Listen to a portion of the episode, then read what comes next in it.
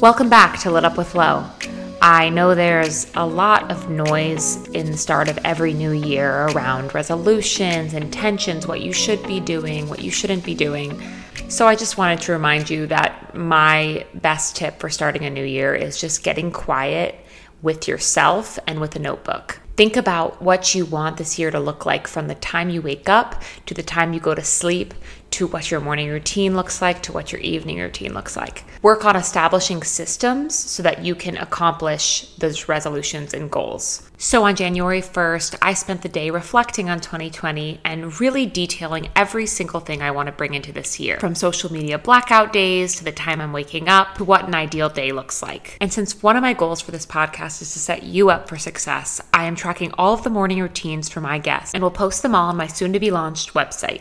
Along with those guides, I've created a morning routine template for you to design your ideal morning. From now on, when you rate and review the podcast, you can send a screenshot to litupwithlo at gmail.com and I will send you a free morning routine template as a thank you. I'm so focused on my morning routine this year because I found that starting my day with a high vibration, creating before I consume, and dictating the terms of my morning leads to the best possible version of my day. And that's all I got. So let's get on to the episode with Emily Dempsey. You may know her as at Detox to Retox on Instagram. Emily and I connected this year when I noticed that she also had left New York and was living this kind of nomad lifestyle, trying to figure out where she wanted to live next. I've been following her entrepreneurial journey as she took Detox to Retox full time. So we get into that. We get into the fine print of how she built her brand after launching during a fun Miami weekend where she was having fun just as much as she was working out and taking care of herself. Hence the name Detox to Retox. I learned so much about how you can negotiate for yourself to work with brands and monetize your brand we also talk about Emily's amazing career in fashion and how she balanced her Instagram along with her 9 to 5. We also discuss how she became gluten free after many years of not knowing what was wrong with her.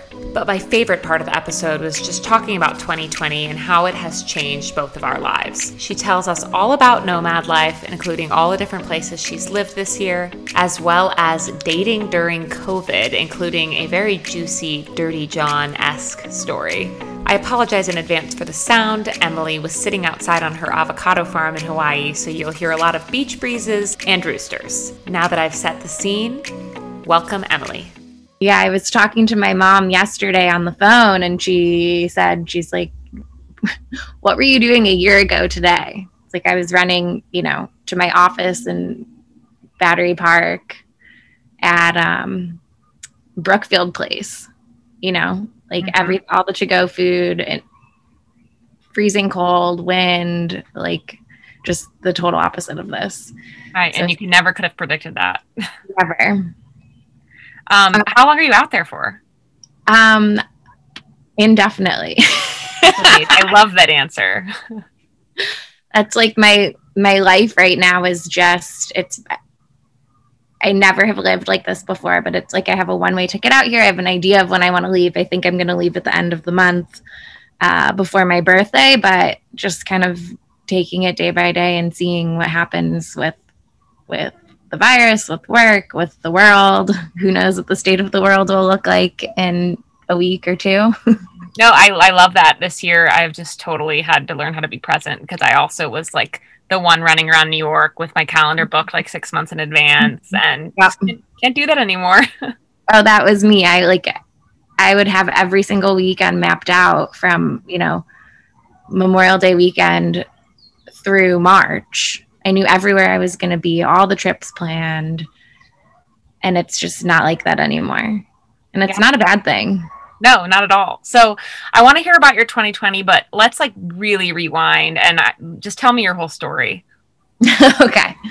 So I grew up in Chicago, um, in the suburbs, and my parents got divorced. They went through kind of a long divorce starting when I was 11 up through the middle of high school, which definitely had some like formative impacts on me, which is why I bring it up. Um, we can touch on that later. But so I grew up in the Chicago suburbs, and um, I ended up going to a private Catholic high school, even though I was not raised to really be any strong denomination of religion.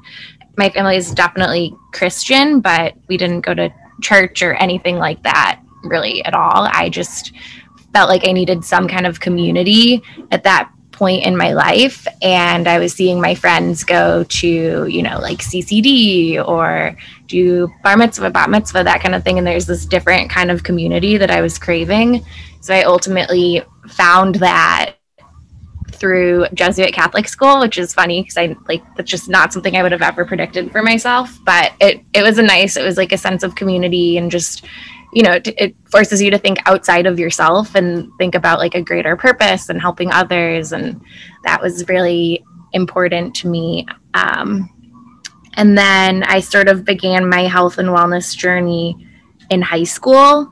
Um, I had a lot of stomach issues just like i couldn't basically keep food in my body and i like anything i would eat it would like come out the other end. Sorry tmi but it would like come out the other end undigested like 30 minutes later and i was sleeping like 14 hours a day and i was exhausted and i would skip the first two periods of, of class um, in high school like just constantly i was never there because i was so tired and we couldn't figure out what was going on. So i ended up seeing a bunch of different doctors everything from a kidney specialist to gi doctors and i had the endoscopy the colonoscopy everything. And i ended up at this holistic nutritionist's office.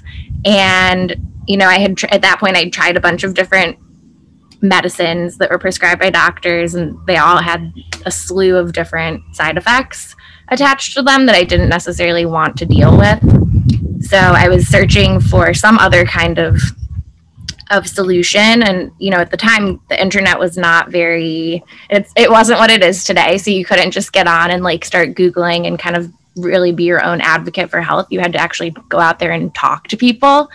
So I end up in this holistic nutritionist's office, Karen Radin, and she did a food sensitivity test on me and I think it was a blood draw. Um, and then we put we went on I went on an, an elimination diet, and that's basically where you remove the I think it's six or seven main food allergens from your from your diet completely, and each week you add back in a different one and see how your body kind of reacts to it. So ultimately, we learned that I did not get along with gluten at the time. Celiac wasn't even a thing, so they weren't testing for it. So I completely eliminated gluten from my diet, and that made a huge difference. Like my digestion issues completely went away. I wasn't exhausted anymore. My food was actually like getting digested, and I was getting the nutrients from the food.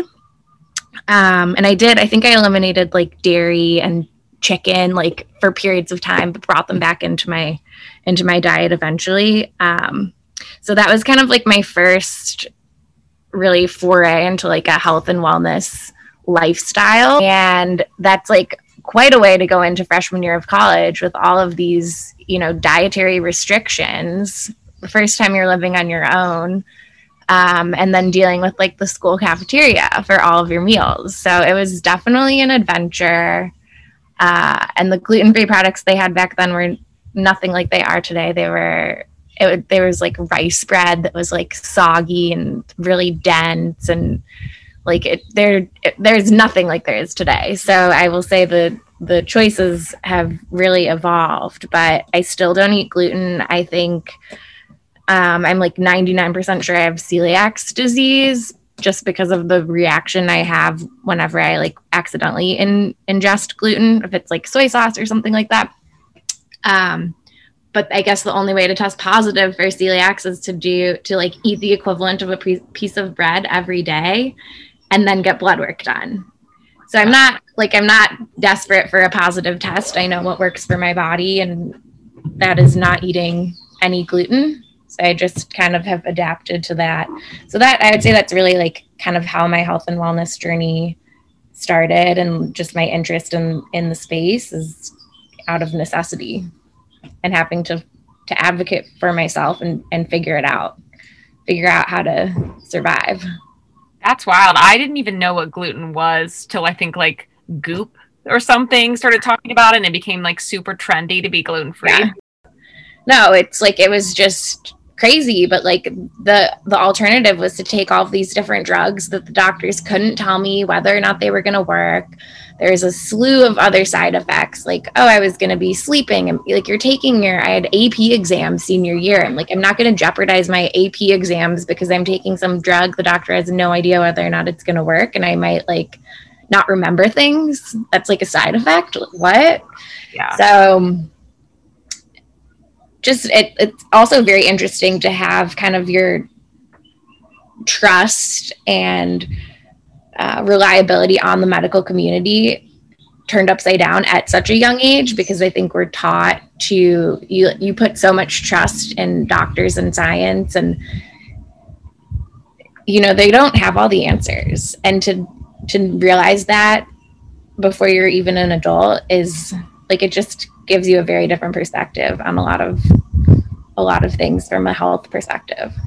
Yeah, no, totally. Well, when you were first talking, I was wondering, I was like, did she have PCOS? Because I know that's another one that if you have that, doctors will be like, oh, we, we there's nothing wrong with you. They labeled me with IBS and I got put on a, a PPI to like stop my acid production and I have I would have really bad acid reflux and just they had no idea what was going on. So for me, just changing my diet naturally made all of all of it better. And I never had to take any drugs, Wow. which I think is just kind of my outlook on on life in general is to try to fix the problem holistically by changing something in your life, whether it's dietary, your your sleep patterns, you know, all different. There's so much we can control and change before we start turning to pills and other other things like that. Yeah, no, I completely agree. Um, so did you obviously you had trouble like in the cafeteria, but did you like struggle in college with people like maybe making comments like, "Oh, why aren't you eating this bread?" Like, or are you on a Oh, yeah. diet? Sure, for sure. Even in my own family, my um, so my parents were divorced, and you know, my mom was super supportive of my celiacs, or you know, not eating gluten is what we called it at the time. So she was supportive. She would always make sure that I had like you know a full meal. I could eat everything, and if, when I would go to my dad's house for the first few years, he kind of thought it was a joke, and he didn't take it seriously, and you know, it was it was really hard. I'd say like I, I literally can't eat this. I'm getting physically ill. And he would they would still try to serve me, you know, the normal pasta or this and that. And they thought I was just being like a super high maintenance person. My stepmom used to be she's a model and she lived in LA for, you know, a number of years. So they just attributed me to like being a high maintenance LA girl. I'm like, no, like it actually makes me sick. And eventually you know they came around to understand it and it's interesting because my my aunt my dad's sister has celiacs too and so does her daughter and we did a bunch of research and it's actually the highest the population at the highest prevalency is irish people Oh, interesting. I'm very Irish, so maybe I need to look into that. Yeah and i think it's got something to do my gut tells me it's got something to do with like just irish people and having like a very potato based diet so they didn't have you know they weren't as dependent on the wheat crop. And then i do think there is something tied to like the pesticides that we use in america on the wheat crop because anytime i've eaten gluten accidentally in america i get much much much much sicker than i do in europe. Fascinating. and I, there's a couple documentaries out there about that worth looking into. Um, I don't know the names off the top of my head, but it's no, I think that's so interesting. Yeah. Yeah. I've also heard of people who, well, not only do they not have the gluten issue when they go abroad, but they like l- actually lose weight eating pasta Yeah. every day. That's just fascinating to me. yeah. So it's definitely it's it's interesting, and you just you can't take everything at face value, and it's Mhm. good to you know get as many different opinions and talk to people. Yeah, no, that's awesome that you were. I mean, well, I'm sorry you have that too, but that's not awesome. But it's awesome you were exposed to that like line of thinking at such a young Yeah. age because I I really had like my like wake up just in the last couple of years where I'm like, oh, mm-hmm. just because it's like an advertisement on TV doesn't mean it's factual. or it's or it might be right for somebody else, but it might not be right for you. Exactly. Um, so then, co- where did you go to college? So I started at Tulane down in New Orleans. Mm-hmm. Um, I my little my college story is interesting. So I, you know, in high school, I thought I really wanted to either go live in New York City or live in LA. And my two dream schools were USC and NYU. I did not get into USC. I got into NYU. Um, and I got into Barnard, which is the like all girls school attached to Columbia. Um, and NYU is like I I thought I really wanted to go there and be in this Gallatin School of Individualized Studies where you get to make up your own major. And you know, I was my mom thought that I was so dead set on NYU. She sent my deposit in before I even had come home from school to find out I got in myself. And I ended up kind of freaking out at the last minute. And, you know, I'm, I'm like, I'm going to miss out on this traditional college experience. Um, and the sororities and the partying and the football games and all of that, like everything you would see in a, a movie about American college. Mm-hmm. Um, and I had gotten into Tulane. It was the first school I got into. I got a huge scholarship there. It was, you know, it was a couple years after Katrina, so they were really just trying to like get people to come down there. I visited. It was warm and sunny and a ton of fun. So I just like decided at the last minute, all right, I'm going to Tulane. Um, so I went, and I definitely struggled my first year with like partying and drinking and just like the bars in New Orleans would be open 24 hours. You go out every night of the week. It, I mean, it's a party school. It is a hardcore party school. And as a child of divorced parents and like I put so much pressure on myself to be perfect, I, I get there and it's just like, it's kind of like a free for all. And I recognized not quickly, but by the end of my freshman year that if I stayed at that school for four years, I was probably not going to come out of it alive. Um, as much as I loved it, and I went back and visited a couple times every year. My best friends now are all from Tulane, um, but I just I knew I couldn't go back there, and uh, so I transferred. I ended up transferring to Fordham, which is a Jesuit Catholic school in New York. And the reason I went there was because I had gone to a Jesuit Catholic high school and they had a very good relationship. And I was able to kind of, you know, call them up at the end of July and start school a couple weeks later. And that was not the case. I tried to go to NYU, but they were just super over enrolled and I was going to have to take a, a semester off. And at that age, it was so important to me to like, I was very cognizant of what my peers were doing and I didn't want to fall behind a semester.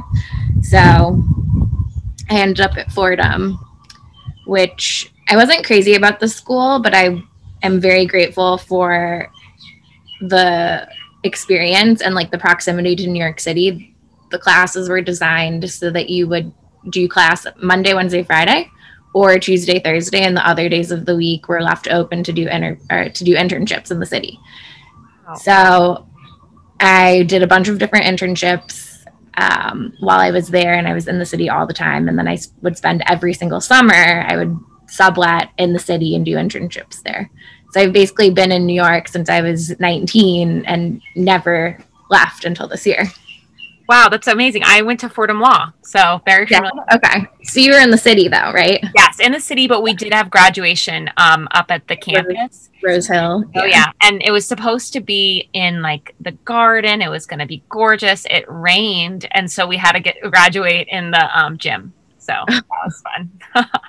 I mean, it's it's an interesting area up there. It's like it's kind of like the hood, like yeah. Bronx, but then you're right next to the Botanic Gardens, mm-hmm. New York Botanic Gardens, which is beautiful. So we'd spend a lot of time up there. Um, what it, were you studying and interning? Um, so I, I'm like a little bit of an interesting background. So I majored in economics. Nice and all my internships are in fashion. So everything from like fashion PR to production. I worked for a stylist for almost 2 years. I started off as her intern and then eventually like got promoted to be her second assistant and then I was her first assistant and she wanted me to come work for her full time. and it was she's actually pretty famous now. She wasn't at the time, but her name's Elizabeth Sulcer, and she's you know she's doing all the Victoria's Secret Oh wow. campaigns for the last couple years.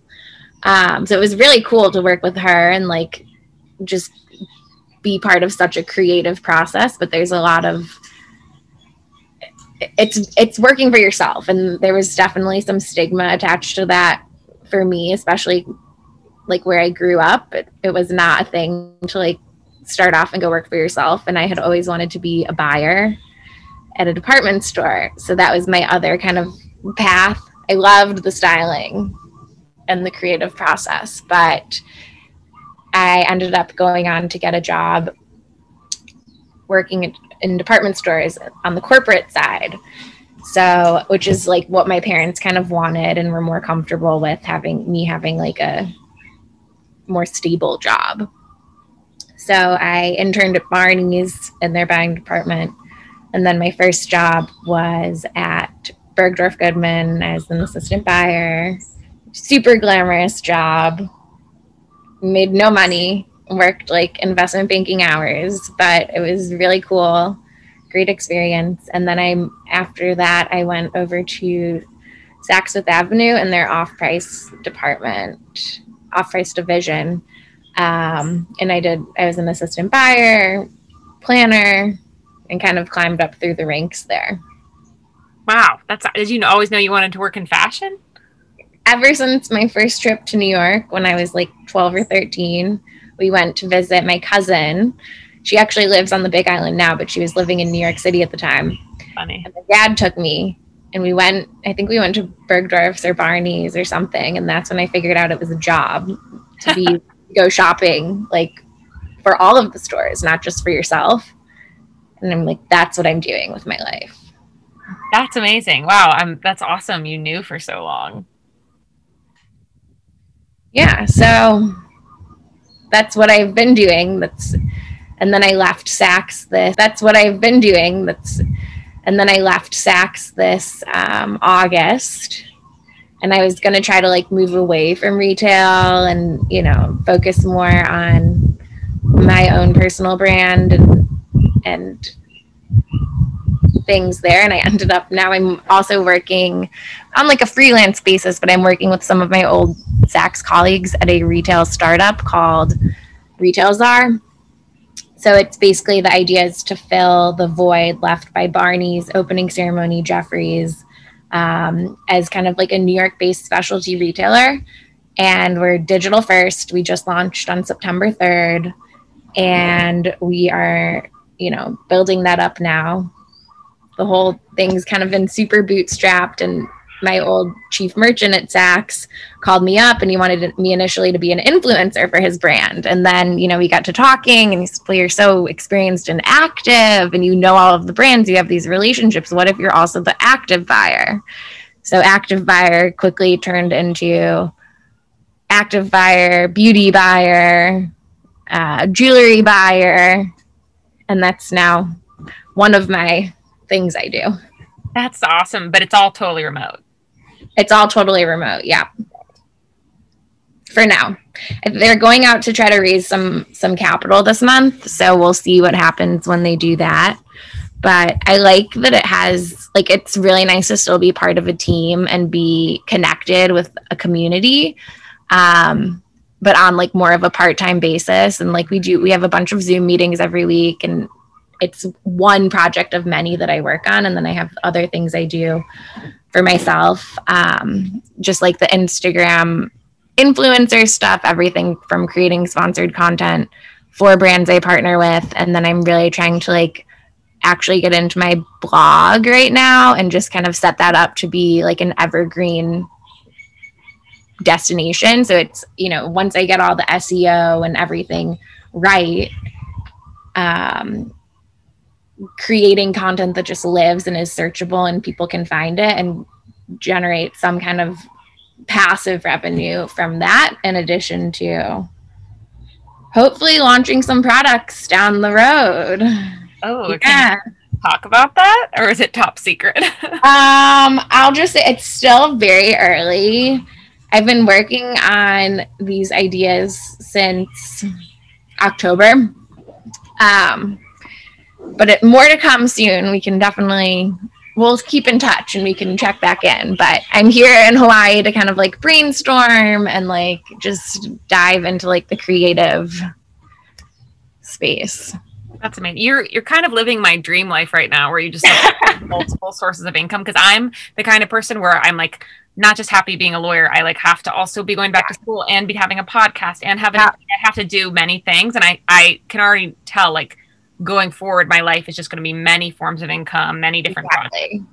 And that's you know that's something I feel very strongly about. And I started my detox to retox. I started as a passion project, as a creative outlet when I was at Saks because I kind of got pigeonholed into this planning job, which was very analytical. It was all Excel. I wasn't talking to people, and I needed the creative outlet. I needed, you know, not so much the writing, but like I got really into like styling and doing these photo shoots and running around New York City and like trying to like create different types of content I thought people wanted to read or wanted to find on Instagram, on the internet. And like that whole process was super important to me. And during during the time I was at Saks and doing that, it was it was like I was working two full time jobs. And I I mean I definitely went into like crazy overdrive mode and there were periods in the two years when I did both that my friends just like they were like, We can't even talk to you right now. Like you're so high strung and like you're doing too much. You need to just like calm down.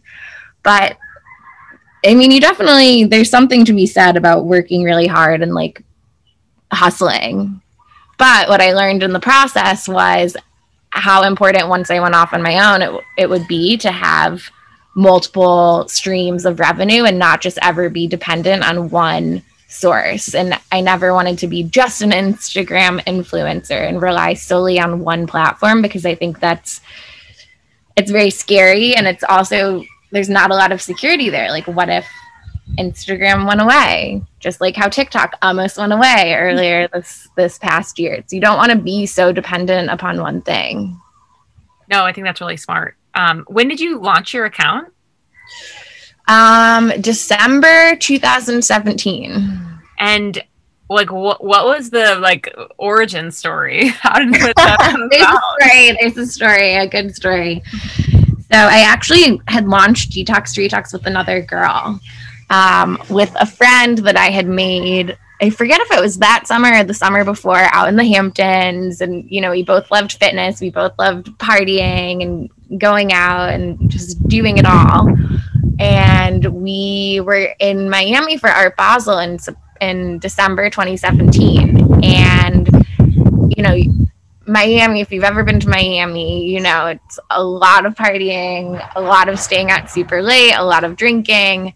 And Art Basel is kind of like the creme, like the mecca, like the like big event in Miami. So we were there and, you know, we'd stay out. I remember we went to 11, which is a strip club with some friends. And I think we saw like Drake or somebody perform at two or three in the morning. We came home at 5 30 in the morning slept for a couple hours and me and my friend were you know we went down to the gym at the hotel at like 9 or 10 in the morning did this great workout some HIIT workout befriended like the trainers at the gym and then we went on and did it did the whole partying thing. And then we would do it again and again and again. And we're like come on guys like detox to retox. This is a lifestyle. Like you got to do it. And we were just joking around and like why don't we make an account? And we'd been toying around with the idea of like starting something um and initially it was we wanted to be like the east coast version of the tone it up girls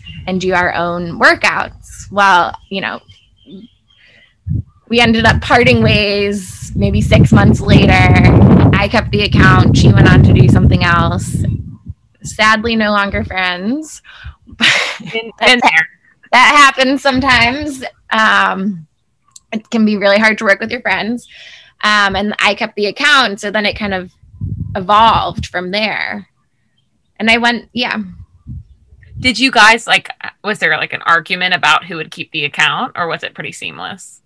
Um, it was pretty seamless. I think. Well, what happened is she. So we went back to Miami. We were in Miami, like the fifth, probably through the seventh, around that timing. when we were down there for Art Basel. And then we went back for New Year's. And she met a guy over New Year's who was pretty controlling and he wanted, you know, her to be a certain way. And he we we were super close and we spent a lot of time together and he didn't like that. So he kind of separated us and would put ideas in her head and my friends would put ideas in my head. So it was just it was like a lot of miscommunication and like other people had ideas of what they wanted us to be. Um and then by the end you know by march april whenever we sat down and had a conversation she's like just take it. I don't even care if it's this important to you. Like i want you to do it. I'll start my own thing. I have a friend um pretty big instagram account who just went through the same thing recently where it was two girls running it. There was like she even made a contract about like signing it over to her because she was the only one doing all the work and this other girl was getting all the, the perks. So yeah. sometimes you have to have that tough conversation. Yeah. And it is like it is a lot of work especially when you're just starting out and posting every day and creating content and the captions and like it, it's a lot of work. It is a full-time job. Um, and then eventually you get it up and running and it's a little more you don't have to put in as much work off the bat but it, to get it going it's a lot. Oh i'm and, sure i mean how did you grow your following? Um so we we started off we had like a calendar in google like google excel. And we had different days of the week were different like post topics and we would alternate or we would alternate days i think is what we did. Um, and we were just very very consistent posting. And then both of us have we were really outgoing people and just very social. So we had pretty big networks of friends and you know just like kind of like the party scene in new york but then also the health and wellness space. So we just we'd go out and talk to people and like it was a lot of that. And then you know, just sliding into people's DMs a lot like like um I mean that's how we met each other. exactly. but like a lot of sliding into DMs or asking other kind of micro influencers, do you want to go to a workout class together and then cross promoting on on each other's accounts and and you know same thing with the fitness instructors and just doing a lot of that and then eventually you start getting invited to events and then you make friends with other people and it's just it's very much like what you get what you put out is what you get it in return. Um and just being social. So it, it's very helpful if that comes naturally. Oh totally. Well you know it's funny. The first time i like knew who you were was at um the sweat method with jess panesso it was like in the, that little space in like um union square that they sometimes have pop-up workshops and you were there you took the You took the class. Was I with um Kaylin? Honestly, I don't know. I just saw I didn't know who you were, but I didn't know I love like how confident you were, and you just came in and you were like filming yourself, and because I like oh my god, I don't even remember that. I don't even remember. I'm trying to think what the sweat. I've been to so many classes, oh, and sure. it's also been a year. I mean, I'm sure I'd go back and find it, but yeah, it was like a yoga slash cardio slash Reiki meditation was it? Oh, was it an energy? Yes, that's what it's called. And they had like crystals. Yes. Okay. Yeah, I remember that. Yes. So I saw you because like I would go to these classes and I would like kind of take photos like quickly and then like not, I didn't want anyone to see. But I love that you were just what camera was up, filming yourself. You're just taking photos. I was like this girl is so confident. And then I like was looking at the repost and I was like, oh, that's the girl.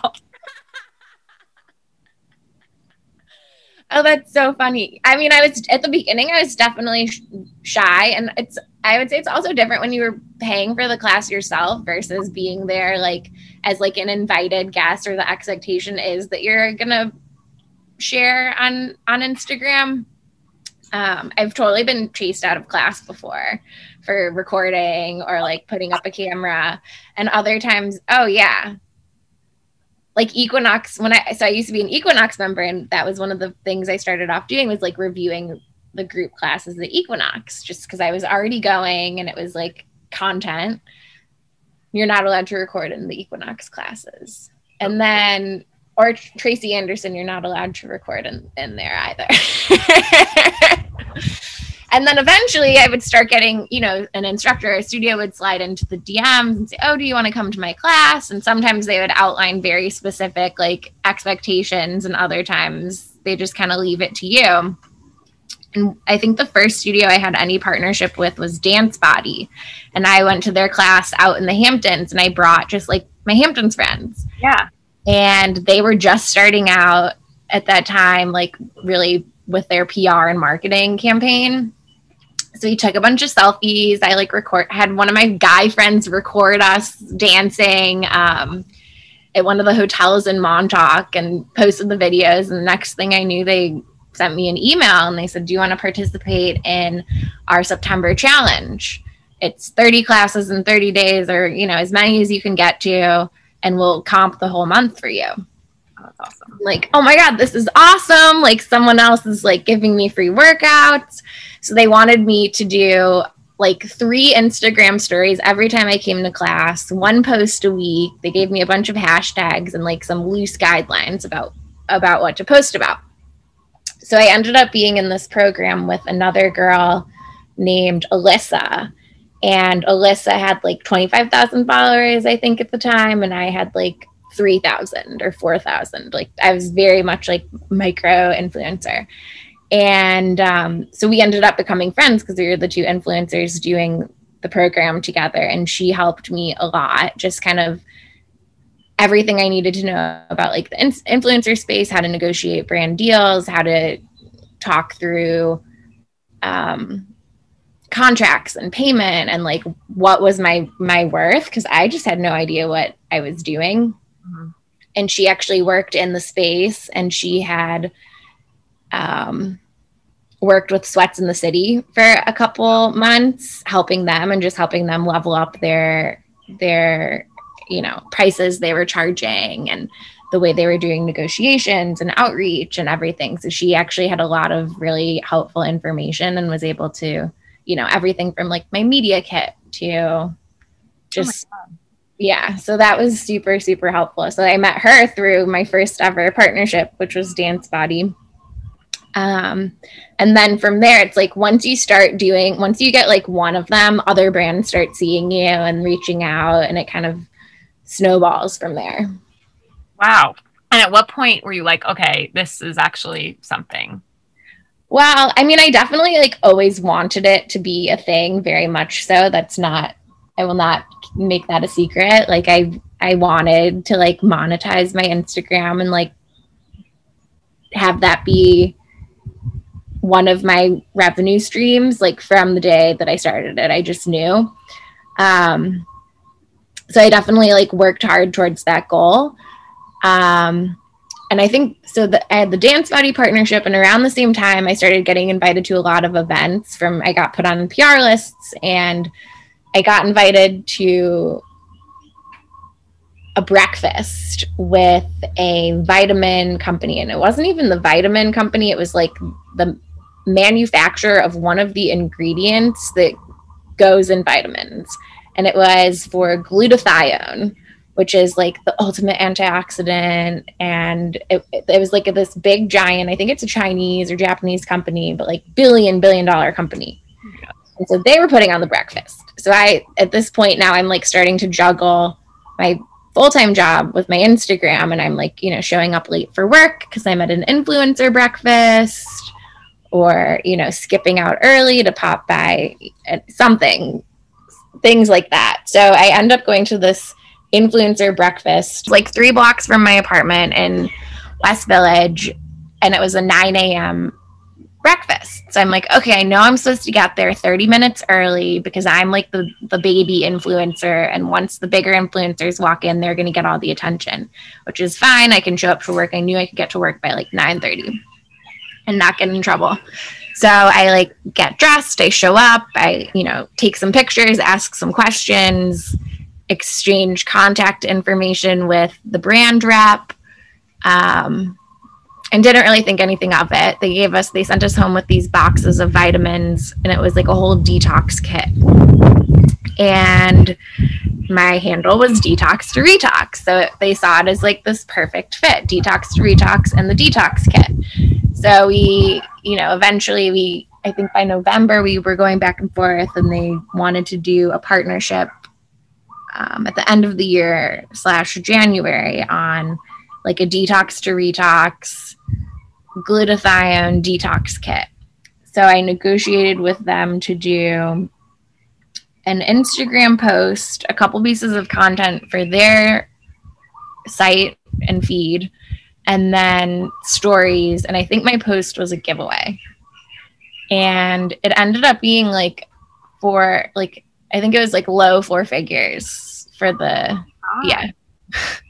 That's amazing. Because I had my my one girlfriend Alyssa helped me negotiate and knew what they were charging, and then I had another friend that was in like a Hamptons share house with me, and she worked at Pop Sugar and managed all their influencer marketing.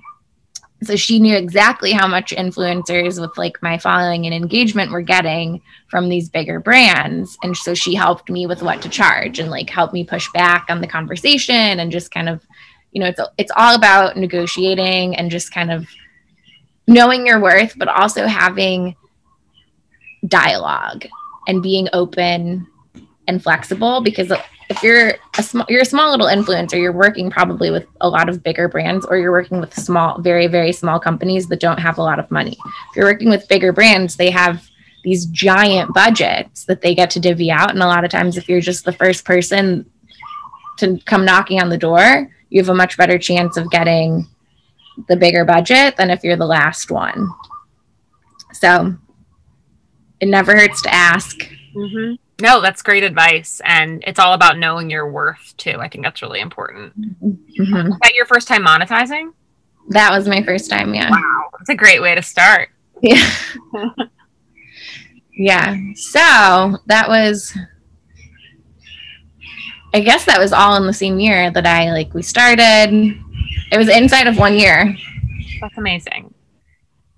Wow. And what was your favorite um or so far what has been your favorite um like collaboration? My favorite collaboration. Hmm. I would say I mean I really only work with brands that I know and love. I think maybe I did a cool one recently over Thanksgiving, which was with La Roche Posay. And they did, that's just like the most recent one that I loved.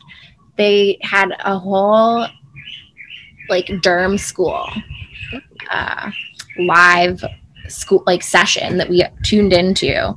And they brought in a bunch of different um, dermatologists and skin and wellness experts just to talk about skin and educate us. And it wasn't about selling a product or pushing a product, it was just about sharing information and knowledge. And I think like that one was super cool. And so there's a lot of just being in this space, you get invited and exposed to so many different, just really cool, interesting, informative, educational things, events, that I don't know. It's it's cool. No, it's to be able to like, experience that and then turn around and share it with your audience. Um, and that's something that's always been like a big motivator for me, especially having you know figuring out that I had celiacs or gluten allergy, whatever we want to call it, at such a young age. Just like figuring out you have to really be in charge of your own education and that knowledge is power, it's, I feel like a responsibility to share the things that I learn and believe in with others. So, yeah, I don't know if that's cheesy. It probably sounds super cheesy, but yes, that educational experience was like, I liked that one a lot. That's awesome. No, it's like, yeah, and then just showing people they're not alone too. yeah. One of the most valuable things you can provide. Yeah. Um, that's amazing. Um, and do you think like okay, that was a few years ago when you started the account. Do you think it's evolved and changed since you launched it? It's definitely evolved a lot. I think this year especially I feel like I lost kind of direction and like what am I doing with this account? I don't know where I'm living. So much of what I was sharing since I started was based around New York City. Mm-hmm. And now I'm not sure that I'm going to move back to New York City once this whole pandemic settles down. So I'm definitely trying to figure out like, you know, what is my purpose? What is my vision with this account? And I think when I started it, the whole my ethos, the piece that was so important to me was to share relatable tips and tricks to help other women just live their best lives and be happy with their body, be in a good place from a mental health health perspective. Um, and then just like eating to feel good. So just and not beating yourself up about like taking a day off or taking a week or a month off of working out or having, you know, a couple cocktails or having fun with your friends. Like there's nothing life is not black and white and i think living in new york city and like this really work hard play hard mentality it was very easy to get caught up in like a black and white world um, and just never stop and slow down and i feel like there were times when i felt like i was living like an imposter Uh, imposter syndrome and i feel like I, I felt like i would be preaching this lifestyle and preaching these things and i wasn't living them myself and now i feel like this year i'm finally starting I'm being forced to slow down and live in a little bit more of the gray and the unknown. And I don't know. I think my my account is very tied to me and my like my person. So I think there's definitely like a shift and evolution going on right now. I'm not totally sure what it is yet. Mm-hmm. I'm figuring it out and trying to figure out how to share that with my audience. Yeah, more to come. I don't know. I, I like what we were texting about before. I mean, you and I, I think, have similar stories where now we're not in New York and we're actually just forced to like think and like be like, oh, what actually do I want to do with my life? Whereas in New York, you're just it, you're just constantly going, and it's great and it's really fun. Like, don't get me wrong, but like, I don't think I ever just sat alone like without my phone and was like, what do I want to be? No, what makes me feel good what makes me happy like you just get it's i mean you really are like a hamster on a wheel and you just get caught in this momentum and i have no regrets i loved my 11 years there immensely i learned so much about myself i pushed myself to like extremes on all ends of the spectrum but I don't know. It's like it's I'm just thinking about what's important now in life a little bit differently. Not a little bit differently, a lot differently. Let's be real. um, can you take us through your 2020 because I feel like you had a lot of shifts there.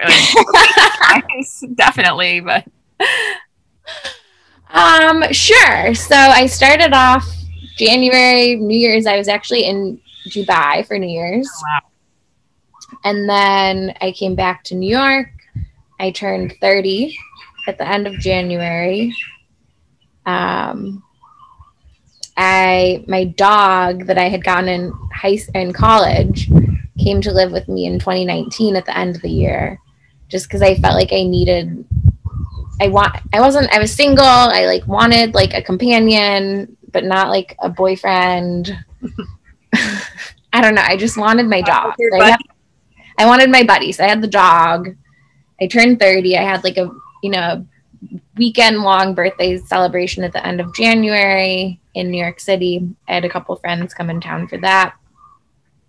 Um, and then we went skiing in Aspen for part two of the of the birthday. nice.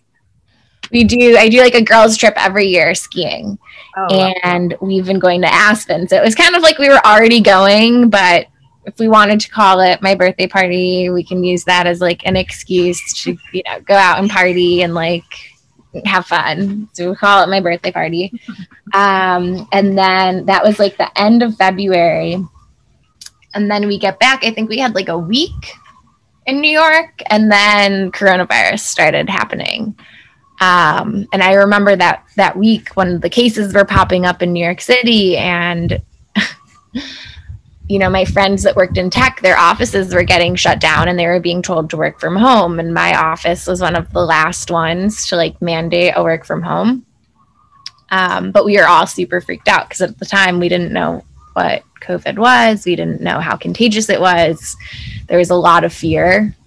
Um, and we were getting email updates from the building about people in like other towers 50 floors away that like there was a positive test case and we'd get them like every hour right and so the the anxiety level was extremely high um, and i was going i had a flight to go back to chicago thursday because i had um, my uncle had passed away a couple months earlier and we had like a delayed funeral for him down in florida so I, I was trying to figure out do I bring the dog with me back to Chicago before I go down to Florida, or do I leave him with the dog sitter in New York?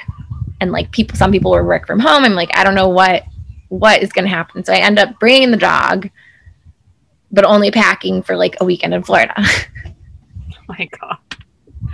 And Sunday night, work mandated work from home indefinitely. And luckily, I had brought my work computer but I ended up like staying, moving in with my mom, and then switching over to my dad's house and staying there until May. I was on a month to month lease um, in my apartment.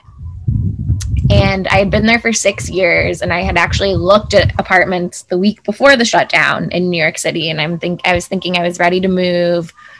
Um, I was going to move out of the West Village into like a a doorman building with amenities and just have a little bit more space. I had the dog.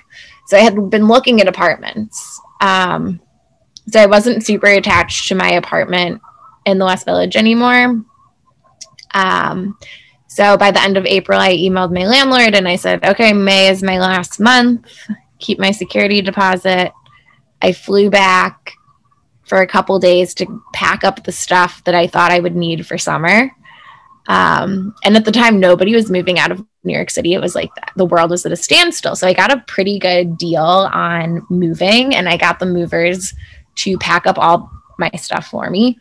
Um, so I just like grabbed the things I think thought I needed for summer. I had the movers come. They packed everything else up. I wasn't even there. We did it over FaceTime and put it in storage. Moved out of my apartment. So it was like up in the Bronx, I think my things were. And at that point, I'm like, what am I going to do? Should I move to Miami? Should I move to LA? Like, where next? This is a great, but also I had my job and I couldn't quit my job. I had to like keep kind of going through that and see what happened. So I just ended up, you know, then I'm like, maybe I'm going to move to Chicago.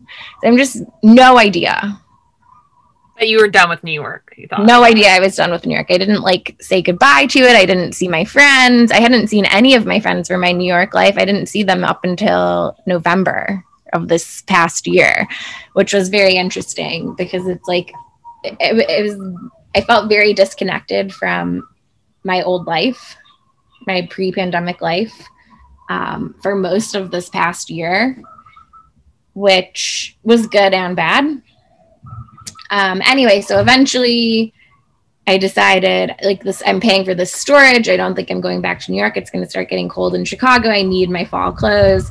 So I had the moving company send all of my stuff to my mom's house in Chicago.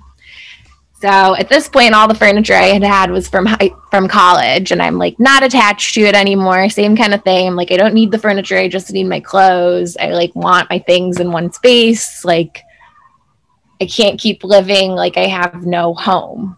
Mm-hmm. So the things come, I end up leaving Saks um, at the end of July. And at that point, I was like, I just kind of want to take like a little time to just like chill. And I don't know where I'm going, what I'm doing. Um, why did you decide to leave Saks? Um, I actually I got laid off. But it was like like I knew it was coming, but I also and I hadn't been really very happy there for probably the last year and a half. It just it was like pulling teeth for me going to work and sitting at a desk all day and I just I wasn't happy, but I wasn't I didn't want to quit because I didn't know exactly what I was going to do next. And I liked the stability of the recurring paycheck. Um, and having like health insurance paid for. And even if it wasn't as much money as I wanted to be making, it was like, it, it was easier to keep doing what I was doing and then to just rip the band aid off. Totally. Um, so like it was like a long time coming and it wasn't i wasn't actually sad at all. I was really happy when it happened.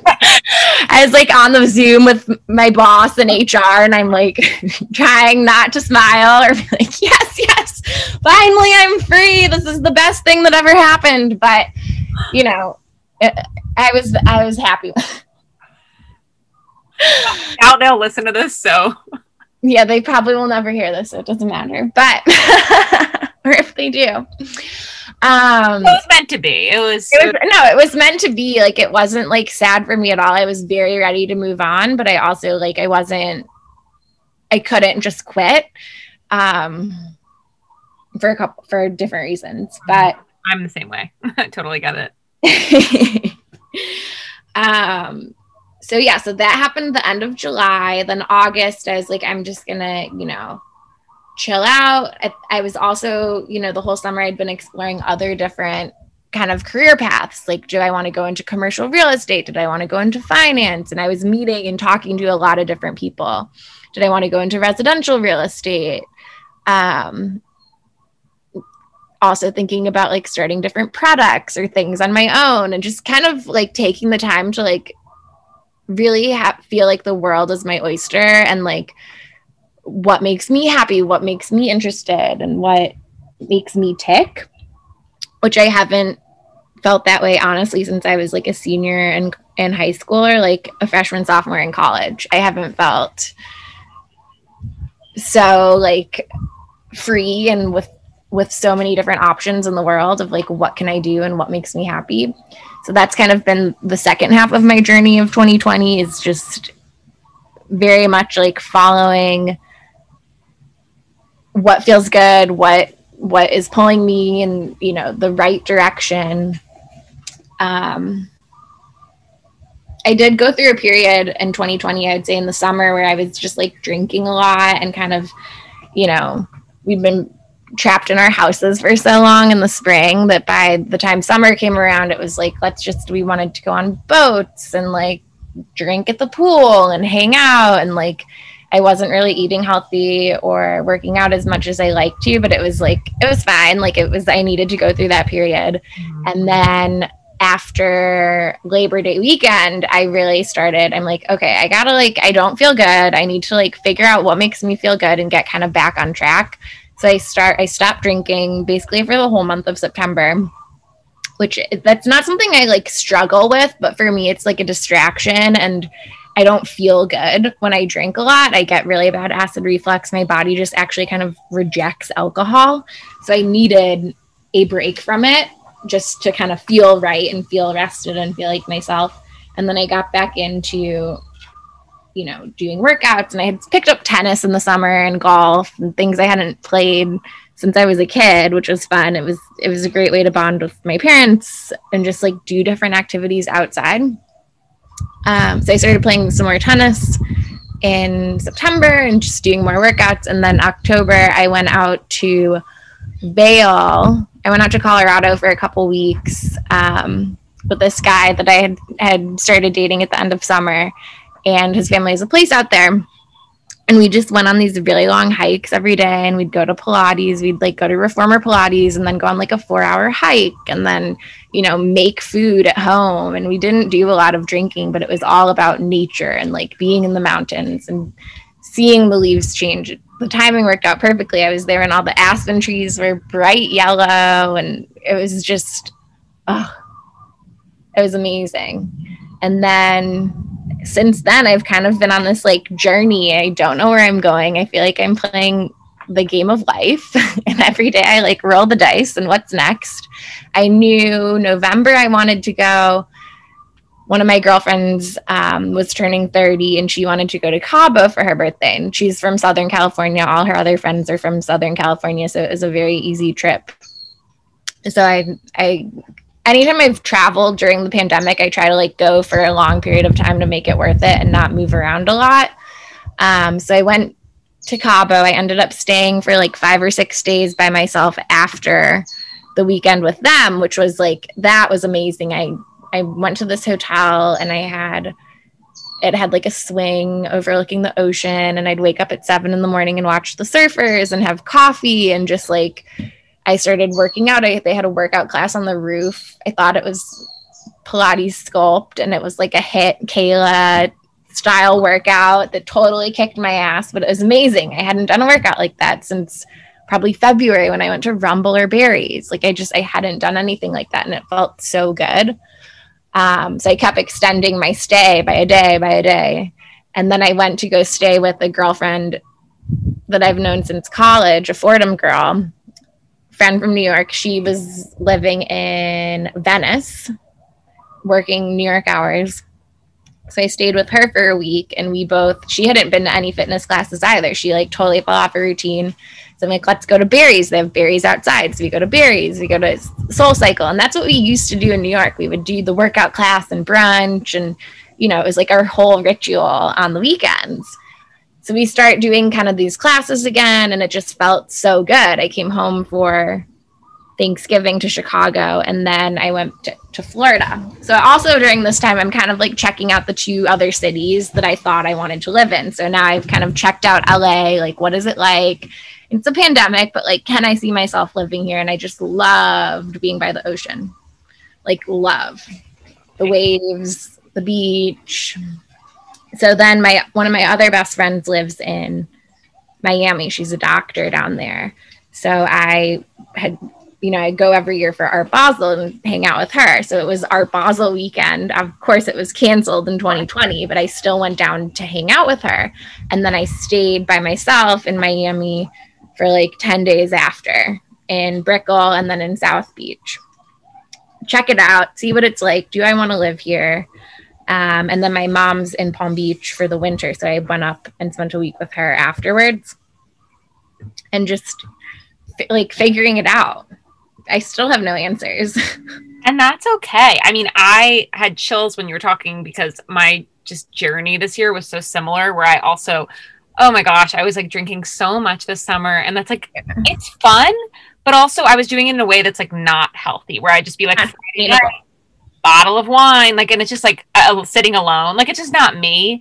And it was when we drove out to Arizona and we were just like hiking every day that I was just like, oh my God, like the mountains, like this is what I needed. And I like, you know, cut all that out.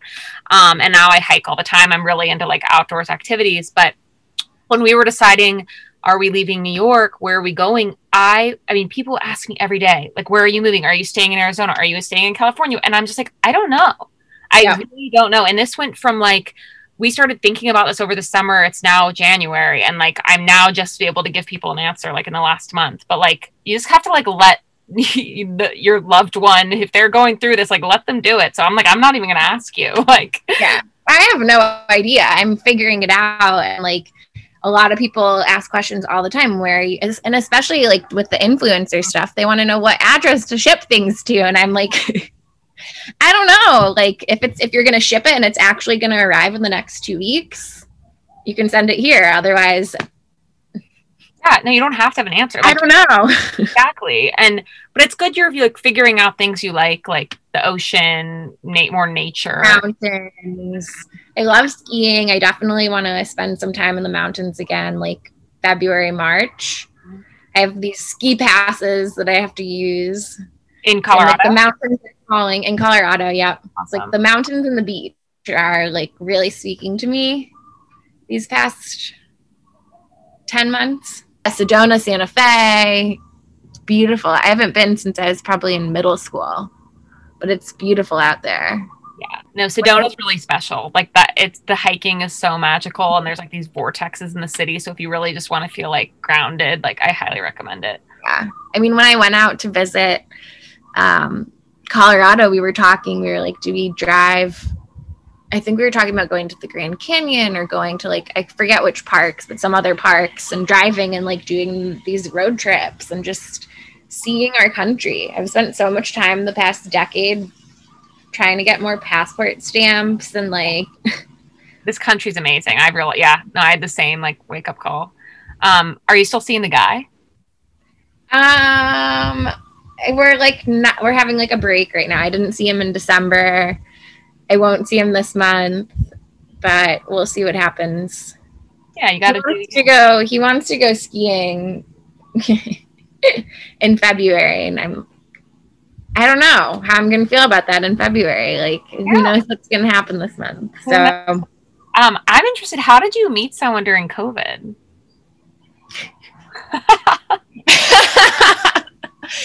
um, so I've had three like COVID boyfriends.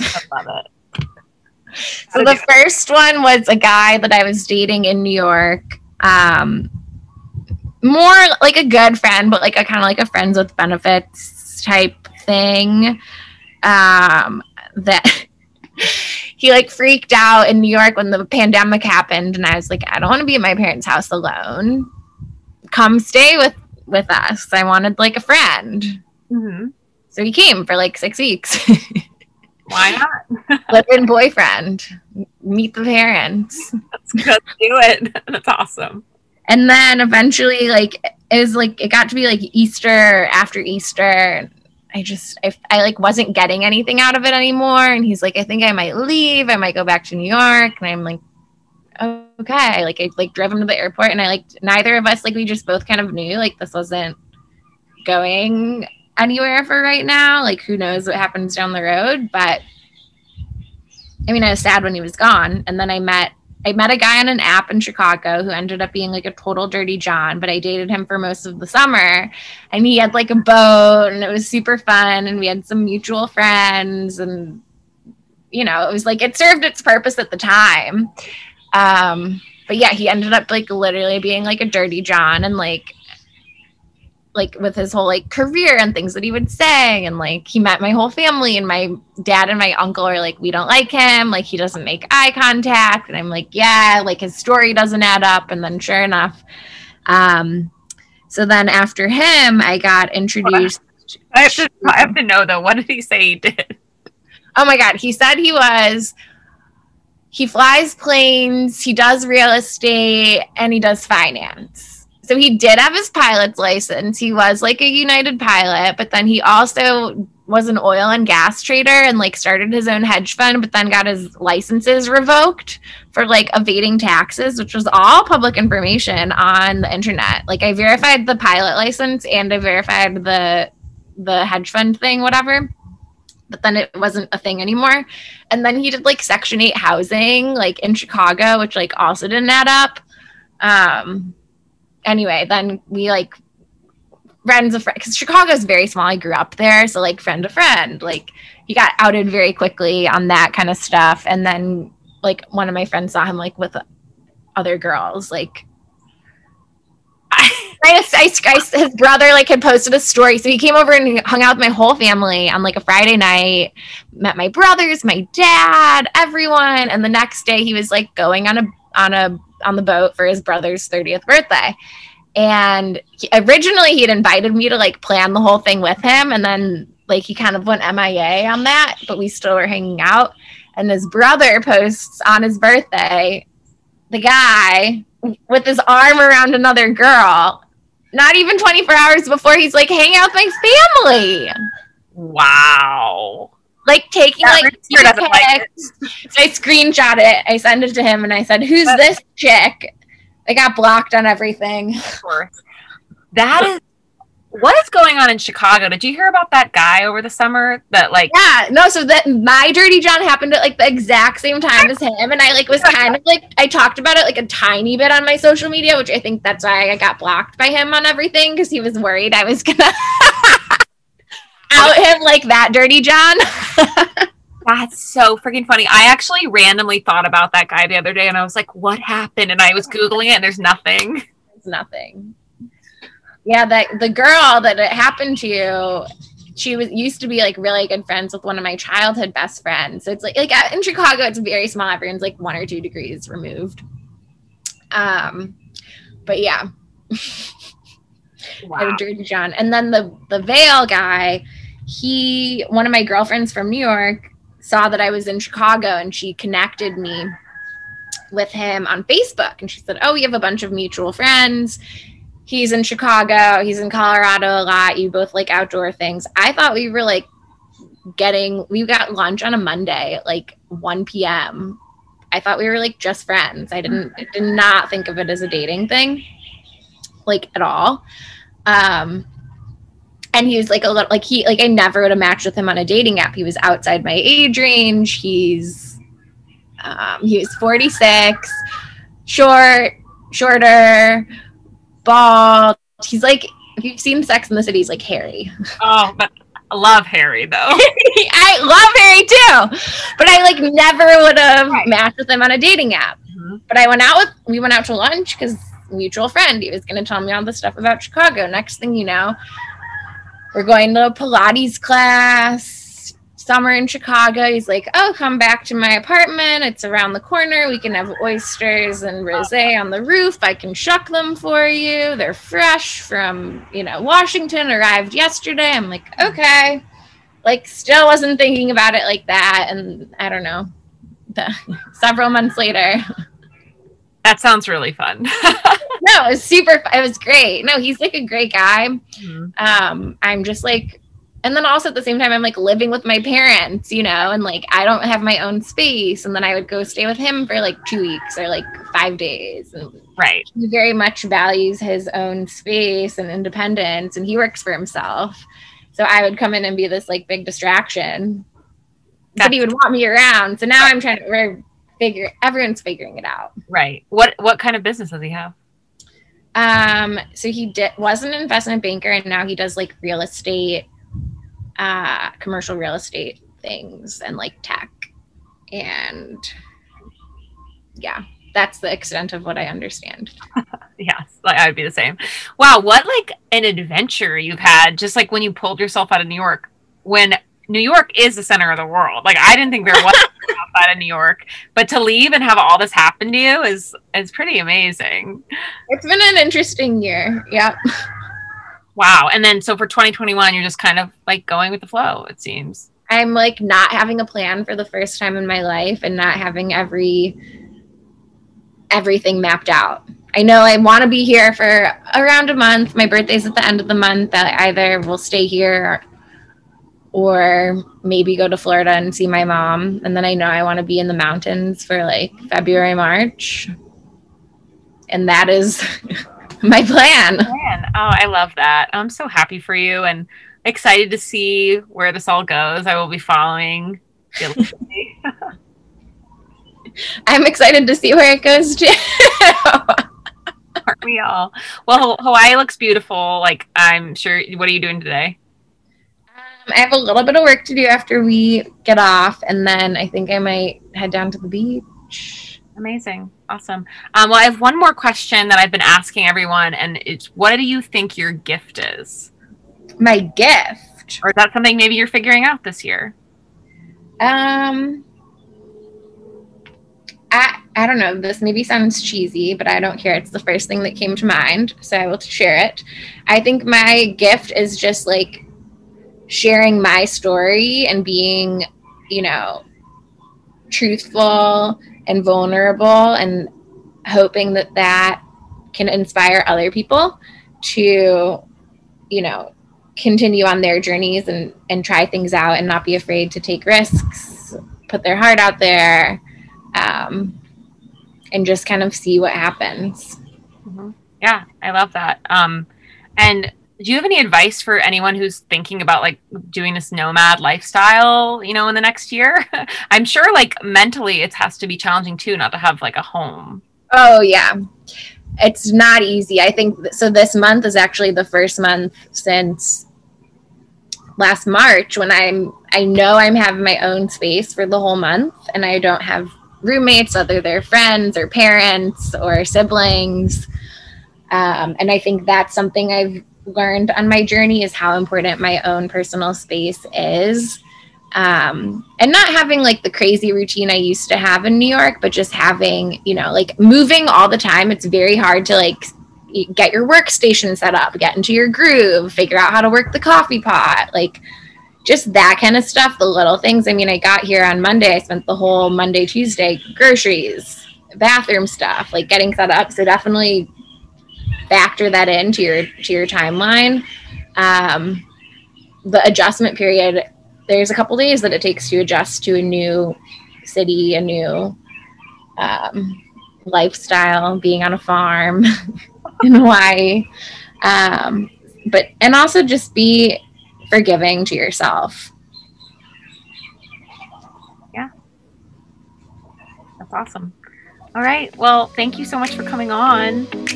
Thank you for having me. It was great talking to you. Thank you so much for listening to Lit Up with Lo. Make sure to follow at Detox to Retox on Instagram to see where Emily ends up next. Your support of the podcast means so much to me, so please rate, review, and subscribe. Have an awesome weekend, and I will see you next Friday.